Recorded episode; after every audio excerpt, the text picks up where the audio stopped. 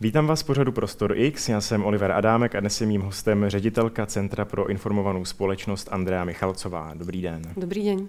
Eh, Robert Fico, slovenský premiér, v minulém týdnu eh, vyvolal rozruch svými výroky o Ukrajině, například o tom, že válka na Ukrajině začala kvůli ukrajinským neonacistům. Eh, proč Robert Fico vlastně je tolik protiukrajinský v těch posledních letech? Pretože potrebuje si upevniť svoju pozíciu na Slovensku, potrebuje byť pri moci a vyhrávať voľby, aby ochránil seba a svojich ľudí, takzvanú chobotnicu, ktorú tam vytvoril, chobotnicu našich ľudí a momentálne mu už ide naozaj o všetko. Hmm. Ten príbeh Roberta Fica, vlastne Robert Ficová strana Smer vznikol ako politický projekt, ako biznis projekt, uh, oligarchov, ktorí vlastne potrebovali povedzme štátne zakázky uh, a tak ďalej.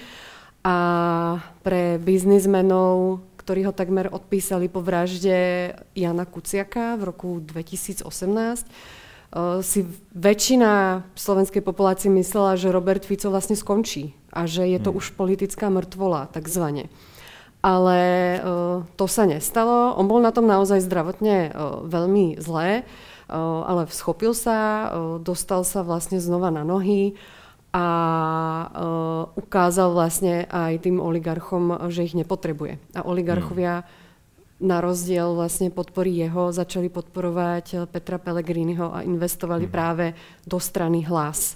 Hmm. Takže uh, Robert Fico je teraz naozaj nahnevaný uh, vlastne na všetkých a chce sa, chce sa pomstiť a chce on vlastne nechce zažiť uh, to, čo zažíval on a jeho vlastne kolegovia za posledného 3,5 roka, čož boli rôzne vyšetrovania, niektorí z nich boli vo väzbe, uh, napríklad uh, pán Kaliňák, ten si jej zažil, myslím, že to bolo okolo mesiaca vo väzení hmm. a tak ďalej. Takže im Nyní naozaj je ide ministrem vnitra, pán Áno, v súčasnosti, hmm. v súčasnosti minister obrany. Hmm.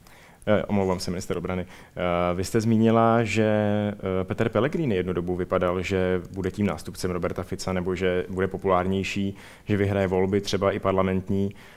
Nicméně před těmi volbami loni na podzim už Petr Pellegrini ani vlastně moc proti Robertu Ficovi nešel. Vypadalo to, že se spíš chystá na tu roli koaličního partnera. Proč takhle vyklidil pole Petr Pellegrini? On mohol mať možno nejaké vlastné politické ambície, ale on vlastne moc nerozhoduje o tom, čo sa vlastne, čo on urobí. Hej. Je, je to rozhodnutie práve pozadia uh, aj tých oligarchov a uh, potažmo povedzme v súčasnosti aj uh, Roberta Fica. Tam tento prepojenie uh, hlasu a smeru tam stále je a vždycky tam bolo a Robert Fico už sám hovoril na poslednom sneme Smeru, že uh, Slovensko potrebuje vlastne jednu silnú, stabilnú sociálnu demokraciu. Takže je tam pravdepodobnosť, že postupne momentálne Smer znova ten hlas povedzme pohltí.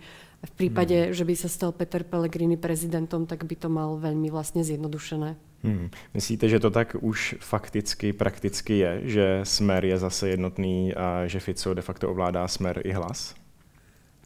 Možno nie do úplnej miery, to by bola e, špekulácia, e, tam vlastne e, neviem reálne, ale to, čo vieme, vieme, že sú tam proste väzby a bohužiaľ to, čo sa vytvoril, taký ten narratív možno takej tej našej liberálnej bubliny, že hlas by mohol zložiť vládu s progresívnym Slovenskom a, a s ďalšími v súčasnosti opozičnými stranami, tak uh, ja osobne som tomu nikdy neverila. Um, ono bolo pr- práve preto rôzne prepojenie. Takže... Hmm.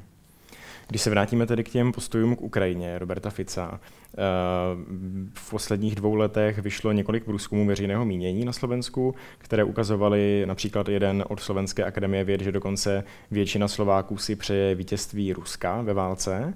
Eh, čím to je, že eh, právě tento názor na válku na Ukrajině na Slovensku tolik populární? Je tam niekoľko dôvodov. E, jedným z nich je určite nejaká historická konnotácia a tá idea e, panslavizmu, že sme vlastne Slovania, Slováci a preto tam vždycky historicky bola povedzme veľká inklinácia k Rusku, k veľkému bratovi. A kultúrne, keď sa na to pozriete, tak ten rozdiel medzi Českom a Slovenskom aj je ten, že Slováci boli vlastne, tvorili tisíc rokov štát vo veľ, Veľkom Uhorsku, hej. A prvá hmm. nejaká spoločná, vlastne ako keby Československá republika bol prvý spoločný, prvý štát, prvý slovenský štát de facto. Takže hmm. tá nejaká idea tej, toho nacionalizmu alebo nejakého vlastenectva, takej tej národnej identity, tam u Slovákov vlastne chýba.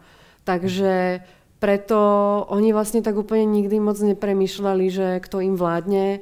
Podstatné je, aby, hej, povedzme, mali to svoje pole, nejakú svoju komunitu, ale nikdy vlastne uh, nerozmýšľali nad tým, že kto teda, povedzme, nám vládne a tak ďalej.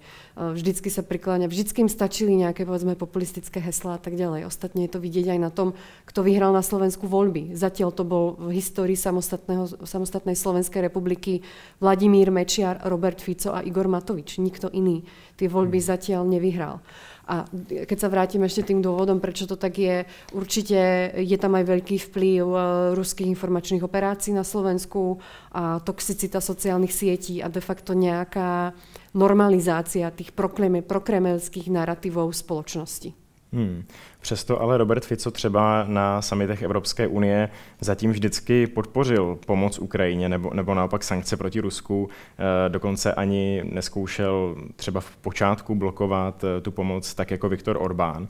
E, je to tedy podle vás tak, že něco jiného říká v domácí politice a něco jiného dělá a bude dělat v Bruselu? Je to populista, takže áno, v súčasnosti hovorí niečo iné doma a niečo iné robí v zahraničí, ale to sa môže zmeniť. On, prvá fáza de facto jeho postupu je naozaj nastoliť nejakú formu autokratického režimu, aby si vlastne podchytil celú tú situáciu doma a potom sa môže začať správať aj na tej medzinárodnej úrovni viac ako ten Viktor Orbán. Hmm. Je Viktor Orbán teď hlavní spojenec Roberta Fica? Určite áno. Určite hmm. Oni, tam to bolo vidieť už aj vo volebnej kampanii. Vlastne nevýdaná veľká podpora uh, maďarskej strany Fides, Viktora Orbána osobne. Uh, aj minister zahraničných vecí to bol niekoľkokrát v Bratislave na rôznych stretnutiach a jednaniach. Takže uh, tie vzťahy uh, minimálne na oko sú tam dobré a e, momentálne sa e, na Slovensku hovorí, že slovenská zahraničná politika sa robí v Budapešti. Mm-hmm. Není právě toto v, na Slovensku kontroverzní z toho důvodu, Ehm, že Maďarsko pod Viktorem Orbánem například nabídlo slovenským Maďarům eh, občanství maďarské, v reakci na to Slovensko zakázalo dvojí občanství, byly tam kdysi takové kontroverze v těch, řekněme, nacionalistických tématech. Jak je to vlastně možné, že teď právě Robert Fico ještě se slovenskou národní stranou ve vládě je tak blízko Viktoru Orbánovi a dá se říkat, že slovenská politika se dělá v Budapešti? Pretože sa mu to naozaj hodí a jediné, o čo mu momentálne ide, eh, je moc a, a proste fakt, hmm. fakt moc. A teraz aj s tými náladami spoločnosti a tak ďalej. Robert Fico dokáže predať svojim voličom prakticky vlastne čokoľvek. Aj keby hmm. sa dohodli, ako hovorí napríklad aj bývalý minister zahraničných vecí Rastislav Káčer, že Fico by bol schopný svojim voličom eh, vysvetliť, aj to, že časť územia Slovenska by odovzdal Orbánovi v prípade uh, prehry Ukrajiny, Ukrajiny uh, vo vojne momentálne. Hmm. E, v úterý se setkala Vyšegrádská čtyřka v Praze. Někdo už začal říkat, že to je spíš Vyšegrádská 2 plus 2, že tam ty rozdíly jsou tak velké. Jakou mělo to jednání atmosféru? Veľmi napätú, bolo to jedno naozaj z najnapätejších stretnutí ve štvoriek, aké si pamätáme. Uh, tie, tak, tak už len práve aj tým formátom uh, V2 pán premiér Fiala a pán premiér Tusk, že jednali vlastne ešte predtým, aby sa skoordinovali. Už len tým dali najavo, na hmm. akej strane stoja. A dokonca aj pán premiér Fiala, ktorý povedzme nie je až taký rázny, tak sa niekoľkokrát ohradil voči aj tvrdeniam Roberta Fica aj na tej tlačovej konferencii. To sme hmm. mali možnosť vidieť. A môžeme uh, predpokladať, že tie jednania s zatvorenými dverami boli naozaj dusné, oveľa oveľa dusnejšie, než jsme viděli na té tlačové konferenci. Hmm. Jaká je teď vůbec budoucnost eh, té vyšegrádské skupiny po tom, co před několika lety uh, asi získala větší význam třeba v době migrační krize. Uh, teď to vypadá, že ty země už si tolik nerozumějí. Uh, jak to vidíte, tu budoucnost? Momentálne tá budúcnosť, vlastne tá V4 nedáva už úplný zmysel, pretože naopak ono to v tejto situácii, kedy tam máme zo štyroch členov dvoch autoritárov, tak vlastne im to pomáha len tým autoritárom. Hej.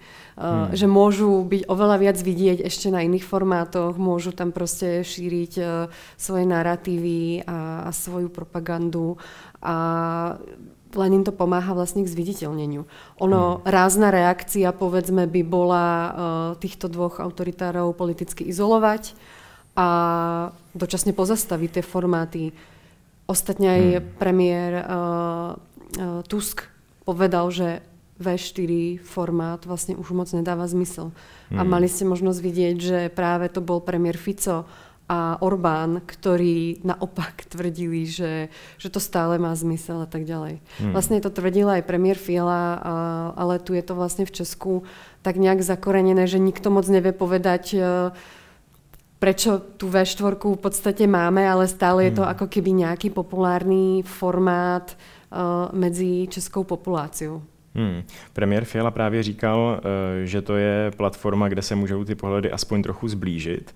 Uh, myslíte tedy, že by bylo správnější nebo lepší Roberta Fice a Viktora Orbána nějakým způsobem politicky izolovat a uh, třeba právě tu V4 v ulozovkách rozpustit nebo zkrátka uh, přestat se pravidelně setkávat na té úrovni premiéru?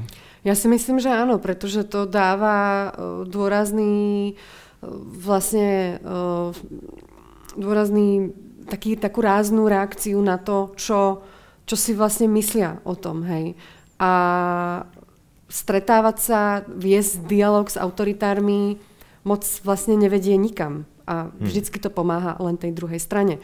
To vidíme ostatne aj uh, z dialogu s Vladimírom Putinom. Tam dialog vlastne nedáva zmysel. Hmm. Bohužel. Když říkáte, že Robert Fico je už autoritář, nebo minimálně nastoluje nějaký autoritářský režim, eh, v jakých konkrétních krocích vlastně tohle to vidíte, to odklánění od demokracie na Slovensku? Je to vidieť vlastne za... On je pri moci povedzme nejaké 4, 4 mesiace a za tie 4 mesiace sa im podarilo vlastne už veľmi veľa vecí. Napríklad hneď vlastne odstránili pre nich tých nepo, um, nepohodlných ľudí, um, policajného prezidenta uh, a tak ďalej. Uh, jedna z prvých veľkých reforiem bola uh, reforma trestného zákona a výrazné zníženie trestných sadzieb pri korupčn- korupčnej činnosti. Hmm. Až tak výrazné napríklad, že pri, pri ukradnutí alebo pri pri nejakej korupcii za 700 tisíc eur sa znižovala tá trestná sadzba z 20 rokov na 1 až 3, kde vlastne tí sudcovia mali byť motivovaní k tomu, aby dávali ešte ako keby potom nižšie sadzby k tomu. To je teraz vlastne veľmi diskutované na Slovensku. Ostatne sa k tomu vyjadrila aj Európska komisia, že to nie je v poriadku. Hej, v tej novele ďalej bolo rušenie špeciálnej prokuratúry a tak ďalej. Ale aj zároveň vlastne, ako sa správajú povedzme k médiám a k mimovládnym organizáciám. Robert Fico už v minulosti ostatne nazýval novinárov protislovenské prostitútky a netají sa tou nenávisťou voči médiám dlhodobo, ale hneď vlastne ako usadol do úradu, tak vyhlásil, že hlavné mainstreamové médiá, že televízia Markíza, denník SME, denník N a Aktuality, že nebudú pozývaní na tlačové konferencie na úrad vlády. To potom teda pozmenil, a, pretože samozrejme to nemôže urobiť ale neodpovedajú, nám, neodpovedajú im na otázky. Smer vyslovene, hmm. tam je úplná ignorácia, vôbec sa s nimi nebavia. Hlas, ten väčšinou im aspoň slušne odpovie, že nebudeme reagovať ale toto je ten prístup a namiesto, uh, aby dávali priestor týmto médiám, tak vyzdvihujú dezinformačné médiá. Premiér bol už niekoľkokrát, dva alebo trikrát už bol v jednom z hlavných prokremelských plátkov na Slovensku Infovojna, kde adoruje tieto médiá. Ďakuje im za to, že robia protiváhu tým zlým slovenským mainstreamovým médiám a tak ďalej. Hej. A takisto voči mimovládnym organizáciám sa správajú v štýle, že organizácie, ktoré akýmkoľvek spôsobom e, sa snažia byť, povedzme, e, nejak viac vidieť a sú verejne hlasné, tak ich nazýva, že sú to proste politické mimovládky a vyzýva ich tomu, ak chcú komentovať politiku, tak majú si založiť vlastnú politickú stranu. Tieto organizácie budú zrušen, budú odstrihnuté od rôznych grantových schém, e, ministerstiev a tak ďalej. Hej. Napríklad aj ministerka eh, Šimkovičová, ministerka kultúry, eh, vyhlásila, že, že naopak tieto granty, ktoré, eh, ktoré sú tam, tie zdroje pre mimovládne organizácie, že by ich rada dávala práve týmto dezinformačným platformám. Takže toto, toto za demokratické vôbec nepovažujem.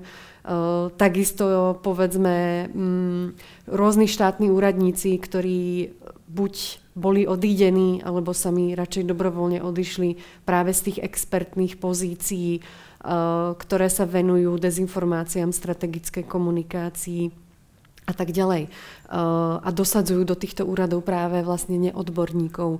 Už tam takmer eh, žiadni experti nezostávajú. Takže vlastne robia si z toho taký vlastný štátny aparát, e, netaja sa ani rôznymi tézami, že chcú ovládnuť tú mediálnu scénu, povedzme RTVS, čo je verejnoprávna televízia, tam majú vlastne vydláždenú cestičku tým, že na Slovensku sú už zrušené koncesionárske poplatky a, tak ďalej. Budú sa snažiť ovplyvňovať spravodajstvo aj v súkromných televíziách. Ostatne tento týždeň už vyšiel aj, vyšla prvá verejná informácia o výmenách vlastne dosť kľúčových ľudí aj v televízii Markíza, ktorá je najsledovanejšia a nahradením ich iných, iných uh, inými ľuďmi, ktorí uh, majú dostať vlastne uh, za úlohu uh, presadzovať menej politického spravodajstva. Hmm. Takže, takže to ovplyvňovanie tej verejnej mienky aj prostredníctvom súkromných médií tam, tam je a budú tie tendencie ešte sa zväčšovať a pokračovať. Hmm. No právě v této době se budou konat také prezidentské volby na Slovensku. Eh, jejich favoritem je Peter Pellegrini, kterého jsme už zmiňovali. Eh, nicméně podle průzkumu to vypadá poměrně těsně mezi ním a Ivanem Korčokem, bývalým ministrem zahraničí. Eh, co všechno můžou ty prezidentské volby změnit v rámci toho slovenského systému, kde prezident až tak velké pravomoci nemá? Mm-hmm. Môžu ho zmeniť. Ehm, ak by vyhral Peter Pellegrini, tak by, tak by vlastne Robert Fico mohol vlastne ovládať povedzme všetky zložky štátu. Hej, prezident má stále o, nejaké právomoci, o, takže či už je to menovanie ústavných sudcov, alebo práve vetovanie rôznych zákonov, nič by ho vlastne nezdržiavalo Roberta Fica od od príjmania proste rôznych noviel a rôznych prípadne nových zákonov, kdežto v prípade Ivana Korčoka sa dá predpokladať, že časť tých vecí bude vetovať a bude tam vytvárať tú protiváhu. Ostatne aj on sám o nej hovorí, že že v, Re- v Slovenskej republike potrebujeme proste aspoň nejakú formu protiváhy. Hmm. Jak osobně typujete výsledek těch prezidentských voleb teď asi měsíc předtím? Eh, myslíte, že Peter Pellegrini jako favorit vyhraje? Akože nemám vešteckú guľu, ale vzhľadom eh, k náladám spoločnosti, tým spôsobom, ako je tá kampaň eh, vedená a, a aké narratívy sa tam, sa tam šíria, tá kampaň nie je vlastne až tak horúca. Hej? Tam sa stále len hmm. pokračuje v niečom a Ivan Korčok v tej kampani povedzme nie je až taký výrazný. Veľmi to bude záležať na mobilizácii voličov, kto dokáže viac, viac mobilizovať povedzme tých voličov, pretože napríklad aj volič uh, Smeru alebo Hlasu uh, nemusí, byť, nemusí mať až taký cieľ byť zmobilizovaný, pretože vidí, že proste ten premiér robí, čo chce a nemusia tam vidieť až takú dôležitosť, povedzme, mať aj povedzme toho hmm. prezidenta. Možná Ale... z toho důvodu, pardon, že Petra Pellegrini ho možná volil na podzim do jiné funkce, uh, tak proč by ho měl volit teď znovu uh, za prezidenta? Um, je to možné aj tak, ale Peter Pellegrini sa snaží pôsobiť uh, ako taký vlastne z oceľu, taký vlastne pokojný prvok uh, aj tej povedzme Ficovej vlády. Uh, tá prezidentská funkcia je povedzme viac o reprezentácii v zahraničí a tak ďalej. Takže on by možno upokojoval tú situáciu a hej, bolo by to pre nich uh, de facto výhodné. No ale ešte, aby som úplne utekla z tej vašej otázky, kebyže si mám sadiť peniaze na niekoho, tak by som si asi vsadila na to, že vyhrá Peter, Peter Pellegrini, aj keď si to neprajem a nebudem ho voliť. Takže uh, Hmm. Ale asi by som to skôr takto predpokladala. Myslím, hmm. že sa rozhodne, povedzme, posledné dva týždne pred tú kampaňou budú naozaj kľúčové. Na Slovensku sa vždycky ide na doraz až na, až na tie, až tie posledné dva týždne pred kampaňou sa reálne proste začínajú diať veci. Takže, mm, hmm. takže hmm. uvidíme. Hmm. Jak silný kandidát tady vlastně je Ivan Korčok? Třeba když ho srovnáte s těmi dvěma předchozími prezidenty, kteří nakonec byli velice populární, Andrej Kiska i Zuzana Čeputová, přestože oba dva tedy nekandidovali po druhé, eh, je na podobné úrovni? Eh, je srovnatelný v něčem s nimi podle vás? tak minimálne v hodnotovej orientácii je s nimi eh, zrovnateľný a myslím si, v čom by mohol byť, povedzme, možno trošku dôraznejší a ako, ako obaja bývalí prezidenti zahraničná politika, pretože ako bývalý kariérny diplomát, bývalý minister zahraničných vecí má predsa len nejaké skúsenosti v tom, bol aj veľvyslancom napríklad v USA a, a tak ďalej. Takže v tomto, v tomto by mohol byť vlastne už taký otrkanejší a tak. Ale záleží, pretože on nie je politik, on je naozaj diplomat. Takže on sám o sebe tvrdí, že bude ráznejší, ale reálne by sme to videli až až keď by usadol do úradu. Hmm. Když se ještě vrátíme k Robertu Ficovi, tak eh, ten býval o dost jiný politik, měl eh, jiné názory, nebo alespoň jinak vystupoval. Eh, pardon, třeba ještě v roce 2009 říkal, že je hrdý na to, že Slovensko vstoupilo do eurozóny a že Čechům ujel vlak tím, že nepřijali euro. Eh, byl tedy velice proevropský. Eh, kdy přesně podle vás nastal nějaký zlom eh, a začaly se ty jeho názory tolik měnit a jak je vlastně možné, že se tolik změnil během těch let? Ono na, naozaj tá najvýraznejšia zmena, akú sme zažili, je po vražde novinára Kuciaka. Pretože on bol vždycky vlastne pragmatický. Aj keď mal jednofarebnú vládu Smeru, v rokoch 2012 až 2016, myslím to bolo, on mohol urobiť veľmi veľa vecí, hej. Mohol vlastne zmeniť tú republiku už vtedy po vzore Orbána, ale stále tam videl nejakú dôležitosť. Stále bol taký umiernený. A robil, tam samozrejme sa tam diali nejaké špinavosti a korupčná činnosť a tak ďalej, ale bolo to pomalé, vyhovovalo mu to, myslel si, že to tak vlastne ako keby bude.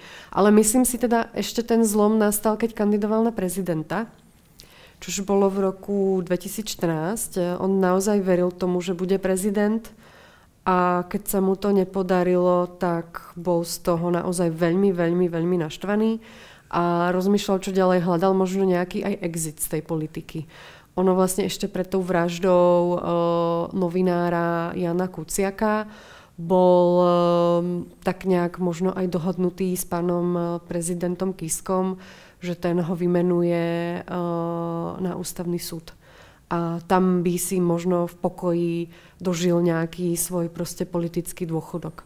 Ale tá hmm. vražda novinára Jana Kuciaka všetko zmenila všetci ho odpísali a on sa naozaj strašne naštval a začal bažiť proste po pomste a aj preto, preto ide do takého extrému a robí to prostě cíleně. Hmm. V té době taky výrazně klesla popularita Roberta Fica. Vypadalo to, že Smer možná i zanikne, že bude jeho nástupcem právě ten hlas Petra Pellegriniho. Robert Fico pak prohrál další volby, nastoupila jiná vláda, pro evropská středová vláda, řekněme. Eh, čím to podle vás je, že ta vláda pak dopadla takovým krachem, eh, vlastně nedokončila ani volební období, rozpadla se a Fico se vrátil takovým triumfálním způsobem zpátky? Asi jedným z hlavných dôvodom je asi osoba Igora Matoviča, pretože Igor Matovič eh, je populista a ten vyhral opäť znova len vďaka pomste. pomste a bola to vlastne vláda pomsty. Ono je obecne v demokracii veľmi zlé, keď politik vykrikuje, kto má ísť do väzenia a koho treba zavrieť. Čož vlastne to bolo hlavné moto, povedzme, kampane Igora Matoviča, že zavrie Fica a všetkých jeho zločincov.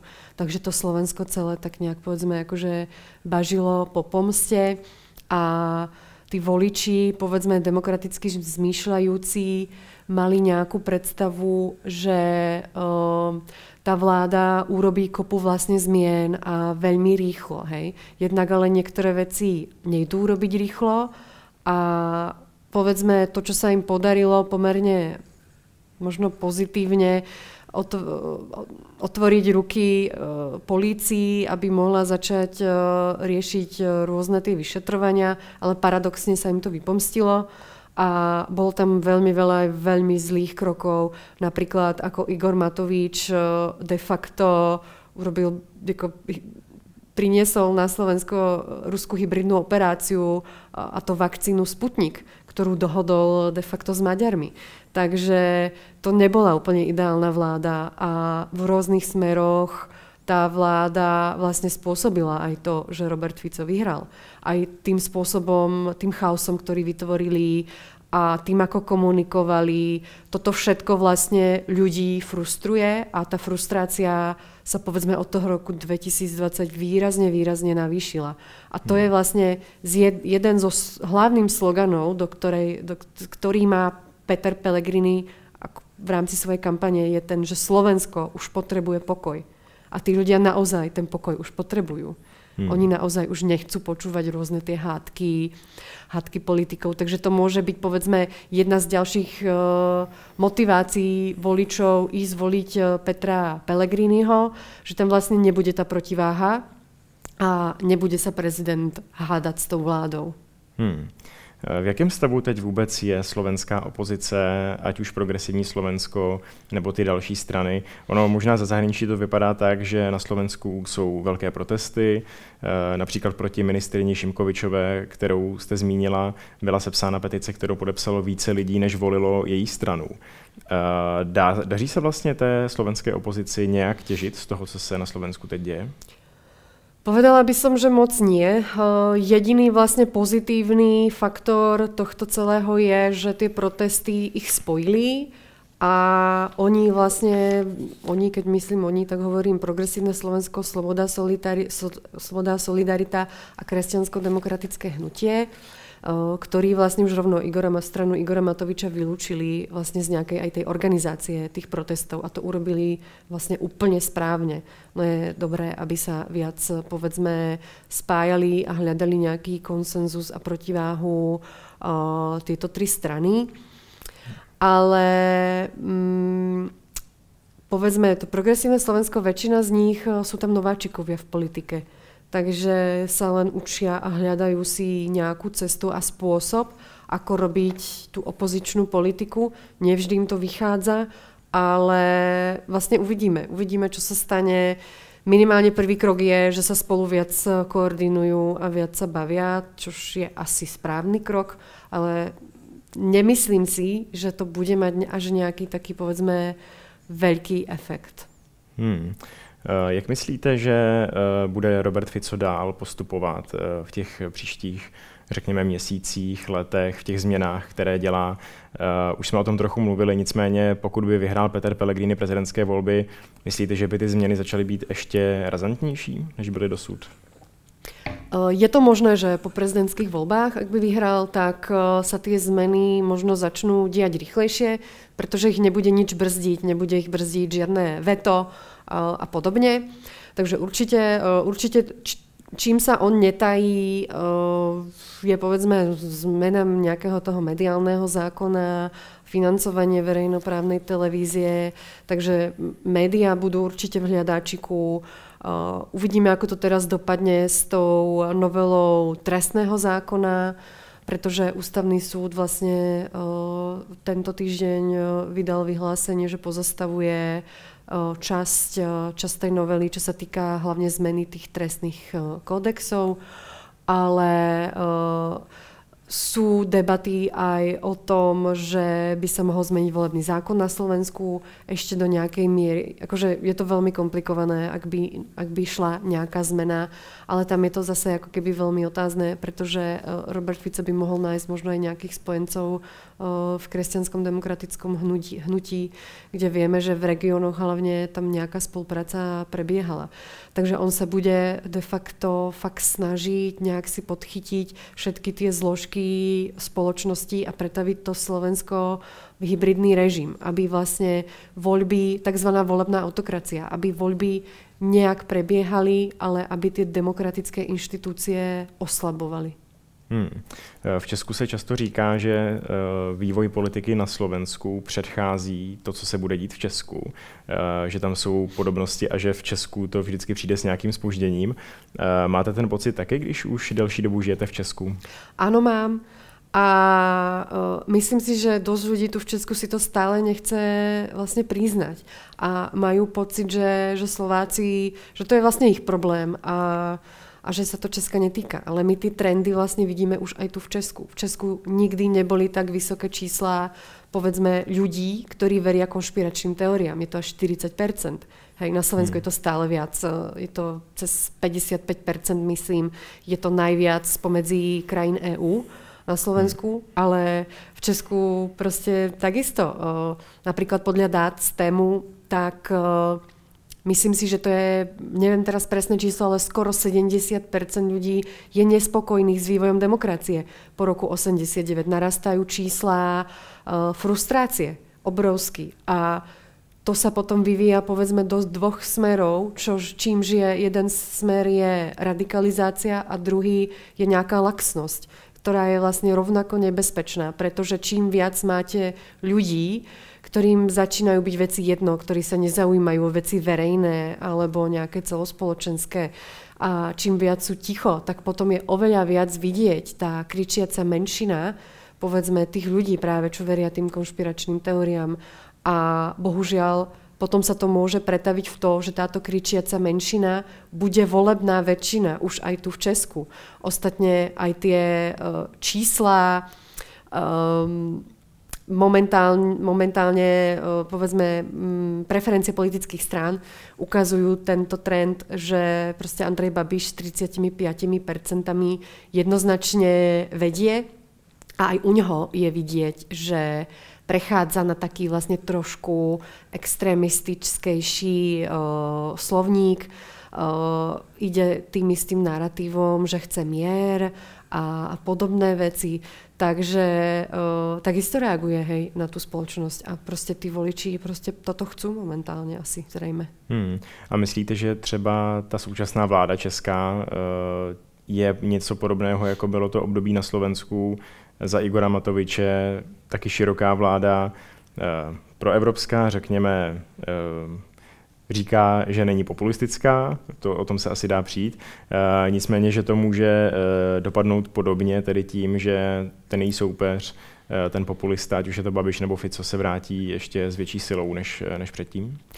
Ja by som úplne neporovnávala uh, túto vládu k vláde Igora Matoviča, pretože uh, naozaj vláda Igora Matoviča bola úplne niekde inde a dá sa vlastne polemizovať o tom, či to bola úplne demokratická vláda. Hej. Uh, ale kdežto vláda v Česku e, určite je demokratická, určite urobili uh, kopu dobrých vecí už.